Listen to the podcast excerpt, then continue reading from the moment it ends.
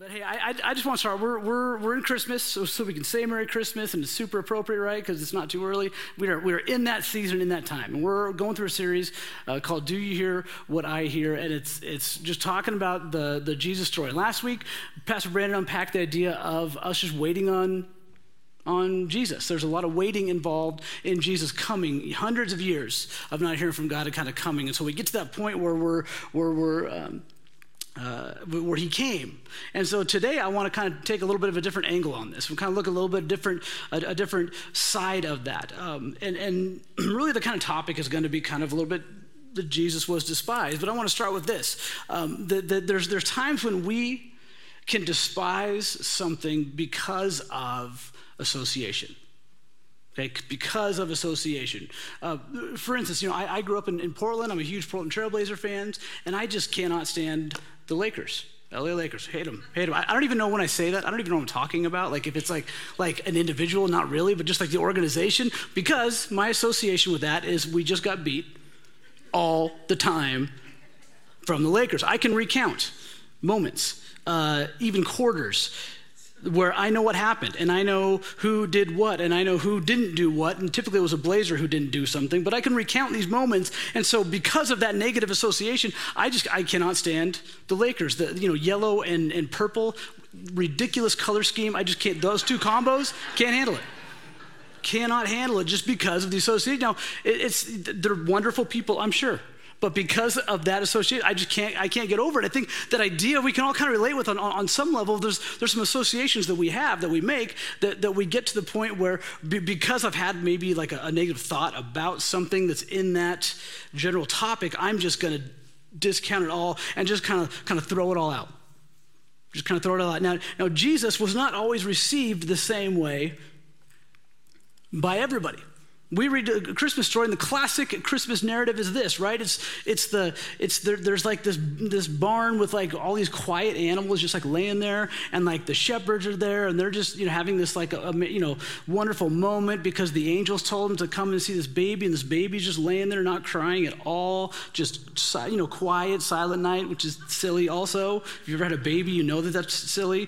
But like the, like the, we have this like this really calm, tranquil, like great scene. We read the story to our kids all the time, and we have like picture books about this calm, great, you know, positive narrative. But there's a dark side to the Christmas story that we sometimes, you know, whether our kids can comprehend it or not, we kind of will we'll maybe skip over just for having to explain some things.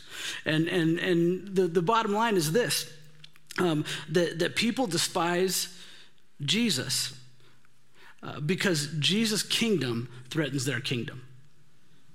Right? That that people despise Jesus because Jesus' kingdom threatens their kingdom. Let's go read about that in Matthew two.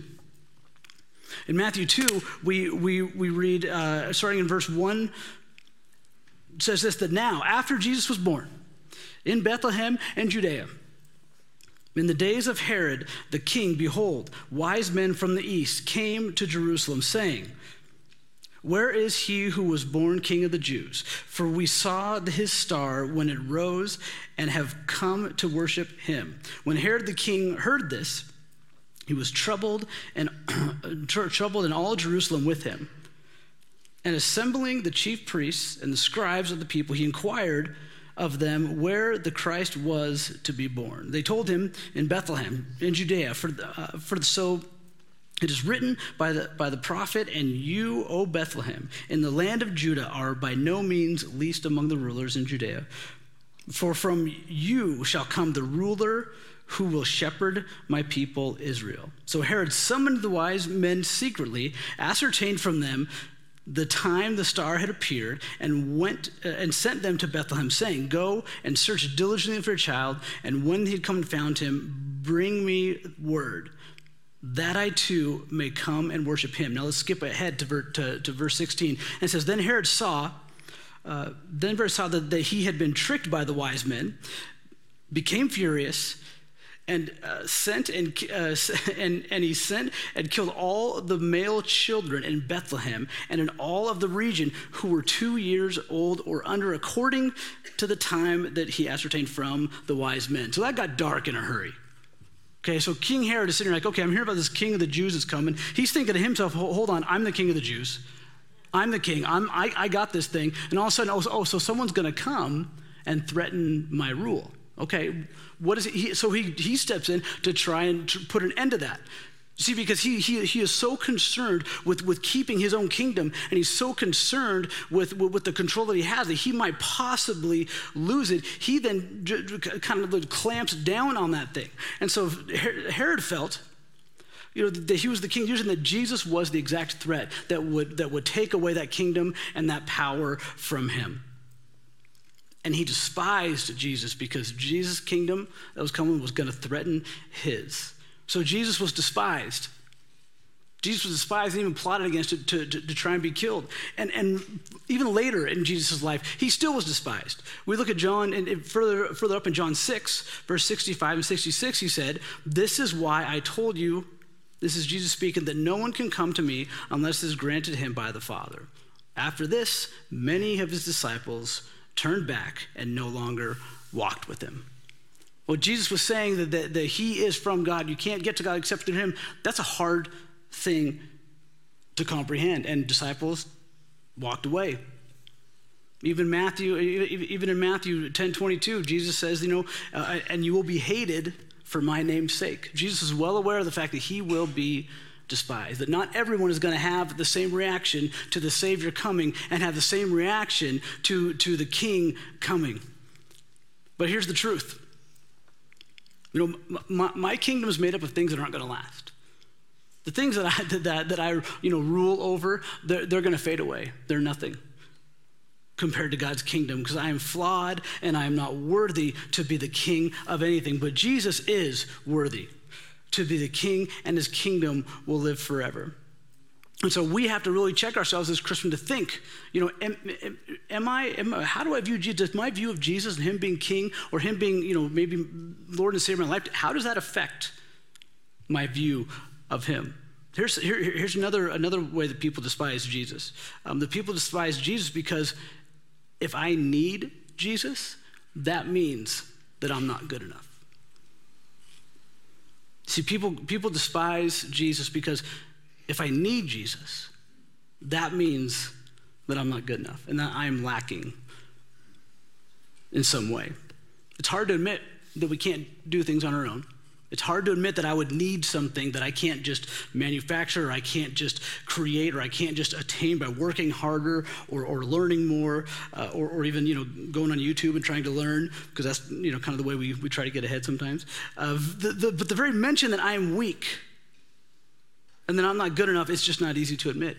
You see, a humanistic version or humanistic, you know, pursuit would say, no, no, you got it within you. No, no, you can do it. No, you can. If you just do this, if you just do that, if you just commit to this way or commit that way, you can achieve it. And that's kind of all these self-help books just kind of do that. Hey, be more disciplined or be more this or that. And and and the problem is when it comes to having a relationship with God, when it comes to heaven, when it comes to eternity, we would have to be so good that that that it, it's just silly to think that I could even be that, that kind of person, have a connection and relationship with God, because I need to be absolutely perfect, and, and I am not. And I'm not. See, the truth is that I'm not good enough and I'm not strong enough to live my life without sin. No, I can I can pursue God, and I can I can I can pursue holiness and the idea of sanctification, where over time I can I can kind of get rid of some of these things, but but it's still uh, I am still a sinner in need of a Savior, and so I I need God because I, I I am weak. But but the weird paradigm of how Jesus works is displayed in Second Corinthians here. Jesus says, or, or as Paul talking says, my my. quotes Jesus, "My grace is sufficient for you, for my power is made perfect in weakness. Therefore, I will boast all the more gladly of my weakness, so that the power of Christ may rest upon me. For the sake of Christ, then I am content with my weakness, insults, hardships, persecutions, and calamities. For when I am weak, then I am strong." You know, we have to first get to that point where we admit You know, you admit that you have a problem. If you're an addict and you're in, and you're in recovery, the idea is that, that you, you're not going to go anywhere unless you first admit, hey, uh, you know, I, I am, you know, an alcoholic, or I am an addict, or I do need this help. You have to get to that point where you just straight admit, I am too weak to do this. on my own, or I, I, I'm too addicted, I, I'm too I'm too bound by this, I, that, that I need God's help. And, and the power of God gives us that ability in our weakness that God has made strong. And so, so you know, we need to acknowledge that my weakness, acknowledge my weakness and need for Jesus takes an incredible amount of strength. That, that, that to acknowledge my weakness and need for Jesus, it takes an incredible amount of strength. And I want to encourage us in this holiday season to just think about that concept. Like, am, am I holding on to my own strength and my own power? Am I, am, am I trying to handle this issue, that thing that you just struggle with, that one thing, right? It seems like we all have that one thing. Am I just am I just tackling this on my own, thinking I got this and I can do this? When the bottom line is that we need God's help. We do. And some people despise Jesus for, for the, the fact that, that we need him, because there's implications there, but I'll say this, that we need God's help. I need it and you need it as well. Kind of one another reason why people despise Jesus is this, is that because, this is kind of a tongue-in-cheek way to say it, but uh, people despise Jesus because Jesus' followers are the worst. Jesus' followers are the worst. Now, now I don't mean just a blanket statement, I'm saying that in a little um, kind of tongue-in-cheek way, but how many of us know people who will claim the name of Jesus, claim to be a Christ follower, but it seems like everything they do has nothing to do with Christ? Everything, uh, the, the way they talk, the way they interact, what they do just seems so opposite and contrary to what Jesus taught and what he did that you're just like, oh my gosh, is this what this is all about? Is this what Christians really do? Is, is this is this like this what they this what it is? And so and so we get this idea that the people are despising Jesus just because he, he, they see what the followers have become. But, but but but but the truth is that Christ followers aren't perfect. We're not perfect. We need to acknowledge that, and that, that we'll let you down. If, you, if if we worship men, if we worship people, if that's our focus, if our faith is just wrapped up in a in a, in a person other than Jesus Christ, we're going to fail. Because let's be real, we've been we've been trained. Would anything surprise you if any news came out about a politician, or you know anything where they were oh they were actually up to the, this these kind of shenanigans? You know that that's a shock. I don't think I would be surprised at anything. Because it just happens so often, like, oh yeah, yeah, you pro- you probably did that thing, because it's just not surprising. There's just, it's just we, we just, because but we don't put our faith in men, we don't put our faith in women, we don't put our faith in a person. We put our faith rather in Jesus Christ. And the way that it's supposed to work is you and I are are, are not supposed to be, be perfect, but we're supposed to reflect the goodness of God. We're supposed to reflect God's love and be that example. Uh, Jesus says it in the Sermon on the Mount, calls it the, the, the in five sixteen, that we're supposed to let our light shine before men, that we may see, that people may see our good works and glorify God in heaven. The idea is that, that I can somehow, in my weakness, do something for God, and, and, and that, that reflection come, comes off of me and then points right to God. It doesn't point to me. It doesn't make me better or me rich or, or give glory to me, but are the idea is that, that people are supposed to see us and then and then, and then see God. And, and for us to admit that we're weak and to admit that we need Jesus, that, that's powerful. I don't know if you've ever had an interaction with someone who finally just admitted a, a, a shortcoming or a failure, that, that they're just honest about it. And, and there's something about, there's power in that, in, in somebody admitting their humanity, but then also making those struggles and then moving on forward. It's a powerful concept, and it really helps, um, I, I think on, in, in a way, points people to God to see how grace can be played out in the lives um, of others. Now, but, but but I'll say this, and this is this this um, I'll, I'll need to clarify. But here here it says this: when sharing Jesus with others, the message can be offensive, but not the messenger.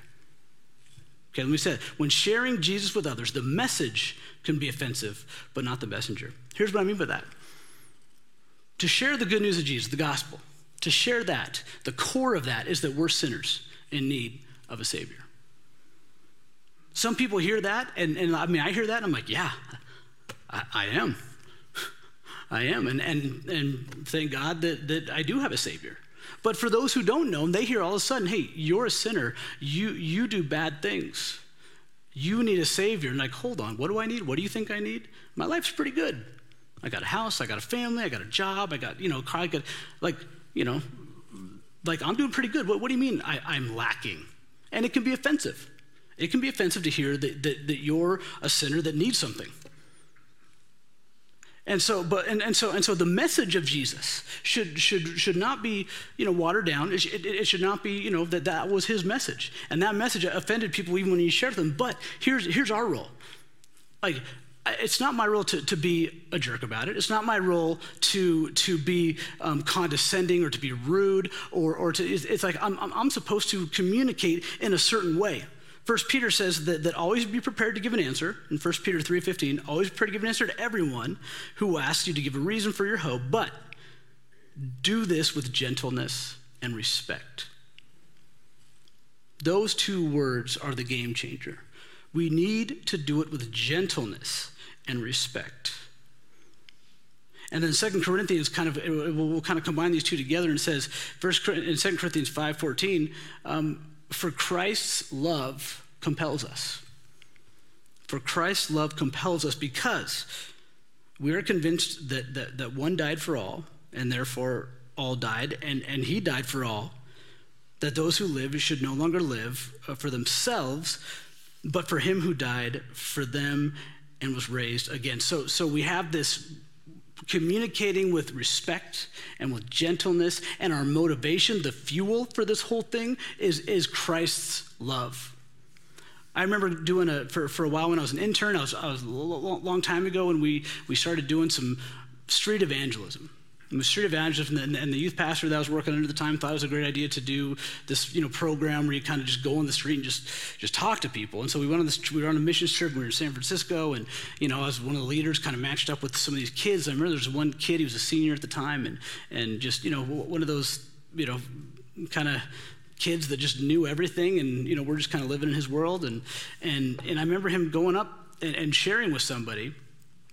And I just I just remember being like the most offensive, like just, you know, m- kind of mean-spirited, kind of angry way. And, and you know, I just, I, I when we walked away, I said, hey, hold on, that was like, you know, easy. Like that was pretty, pretty rough. And I remember him just saying, you know what? And, and the guy's, I should say this, the guy's reaction to him was real harsh too, to where I kind of was like, I was like, okay, let's just go. You know, and, and, I, and, and he was thanking God for persecution. And I said, no, no. I remember this guy. I, I, I remember this guy, and I said, "I said, hold on." I said, "I said, that you were just a jerk." I said, "I said, this isn't this is this isn't persecution. This is a reaction to you just being mean, uh, you know." And and and that, that moment, I was kind of like, "Hold on, like there's there's a right way and a wrong way to do these things." And and, and this was the wrong, but but but you know, we we shouldn't we shouldn't offend people with how I treat them. I shouldn't offend people with, with, with how, how I do, but but I need to be clear about the message. And if the message offends you, if, hey, if you if you don't if you say, hey, I'm not a sinner in need of a savior, okay, okay, that can offend you because that's God's message, and it's just our job to communicate. But the way I do it and the way you do it should be in love, fueled by love, with gentleness, which is the power re- restraint, is gentleness, is power under control, and then respect, which are both choices that, that, that you and I make. And so I want, I want, I just want to make sure that, that we understand that it is, it is, um, it is, you know, not is the gospel message that will be rejected, not my love for for my neighbor. And here's kind of a, a point here that is that the love is the motivation and the method in which we share Jesus. Love is the method, because because that is our goal. And as we kind of look look at um, wind down a little bit here, could we're short on time, the, the, I'll, I'll say this, that the good news of Jesus is both the perfect gift to receive and is the perfect gift to give. You see, because when we approach people, they, they, we all have thoughts on Jesus. Everyone has a thought on Jesus. Whether you've had, you know, long-time church member, where you've had a lot of history, uh, where, where you've, you know, maybe you've had a pretty biblically accurate view, or maybe you just heard of a Jesus that exists, or maybe you've known people that that that call themselves Christians and, and followers of him. But we all kind of have a, a a history with that. But we believe that when Luke two says, in the Christmas story, Luke two ten says, um, when the angel was talking, said, "Fear not, for behold, I bring you good news of great joy that will be for all people. For unto you is born this day in the city of David a Savior, Christ the Lord." That is good news, that, that we have a Savior and that we have been given the gift that that, that is Jesus and, and, and his sacrifice, his grace that comes with him. And so when we think about this time of year, when we think about Christmas, it's it's and, and I know we hear this every year. It's all about the distractions, right? The presents and the lights and the, you know, candy and the, you know, getting your, your company in order, getting your decorations in order. There's all these things that can kind of swirl around this, but at the center for the Christian, we are celebrating Jesus' birth. And we're celebrating Jesus' birth. That means that that that there's good news with great joy, that unto us was born a Savior. So, so you and I have, have a choice that we can we can um, we can just kind of sit on this, kind of just knowing that fact, or or we can share it. John three sixteen and seventeen are, are very powerful and succinct, and, and I don't know if popular is the right word, but it's a very well-known verse. John three sixteen just says that, that for God so loved the world, he gave his only son, that whoever believes in him shouldn't perish, but will have eternal life. Verse seventeen says that for God didn't send his son into the world to condemn the world, but in order that the world might be saved through him. So if you haven't ever accepted Jesus as your Savior, or if you haven't ever thought about it, you know, any more so than maybe just a cultural thing, I, I want to encourage you that this Christmas to, to think about the the um, the weight of of of God sending his son to earth so that you could be forgiven, so that you could have that relationship with him. Because let me tell you what, the way we're doing things here is not working. All the everything that the, the it seems like everything that we had that was stable in our lives is is not. Finances, health, um, you, you know, not that we ever thought government was horribly stable, but like that's, you know, a hot mess. It's like all these things that we had as this foundation are just are are are are um, very shaky. But what what hasn't sh- changed and what hasn't moved and was not shaking at all is God's kingdom. God's kingdom here on earth, because God, God, God is, God's kingdom is where God is king. And I want to say that, that you and I, despite all of the uncertainty around us, we can be certain that Jesus came to this world to save us, to forgive us, to offer that, that gift of, of eternal life, that through him we can, we can have that relationship with God and we can be with him in heaven. There's nothing down here we can do that makes us good enough to deserve that or to earn that. It is a gift. And if you've accepted that gift and if you've already done that, I want to encourage you to be praying about someone to share it with. Share that gift. We're supposed to give gifts, right? That's the idea, is giving gifts. But if you haven't, I want you to, I want you to think about this gift that God gave. I want you to, to, to consider that maybe maybe you have a role in this story as well. Maybe you are are, are a part of this where, where um, maybe Jesus died for you. Maybe. Because because I can tell you that, that I know he did. He didn't come to condemn. He, did, he, he didn't come to just, you know, tell people that, that they're awful, but rather he came to, to save. And so as, as, as we kind of wind down here, the worship is going to come out and we're going to sing um, so, uh, another song. I want you to, to think about this, this point again. I'll, I'll say it again, that the good news of Jesus is both the perfect gift to receive and it is the perfect gift to give. Let's pray. Lord Jesus, we uh, just come before you knowing that Christmas is is fun and it's exciting, and we decorate a certain way and we act a certain way and we sing these different songs. And Lord, that is that is fun and it is good. But but Lord, may we not turn our attention away from you, from from, from your son, Jesus, that, that died uh, on the cross for us, Lord. He was born for sinners, in which I am, which everyone listening is. Um, and Lord, we we I just pray that you will be tugging on our hearts, those who have not received that gift, that Lord, you would plant that seed, that that um, that they would just be thinking about this and they would just just be um, pointed towards you this Christmas season. And Lord, for those of us who have walked with, with you for a while, Lord, put people in front of us and in our lives, and give us the, the ability, Holy Spirit, I pray you would you would prompt us and guide us to be sharing with those who need you. It is a it is a powerful concept. It is a powerful um, uh, idea, and, and really kind of hard to understand fully. But Lord, you love us so much that you sent your Son to die.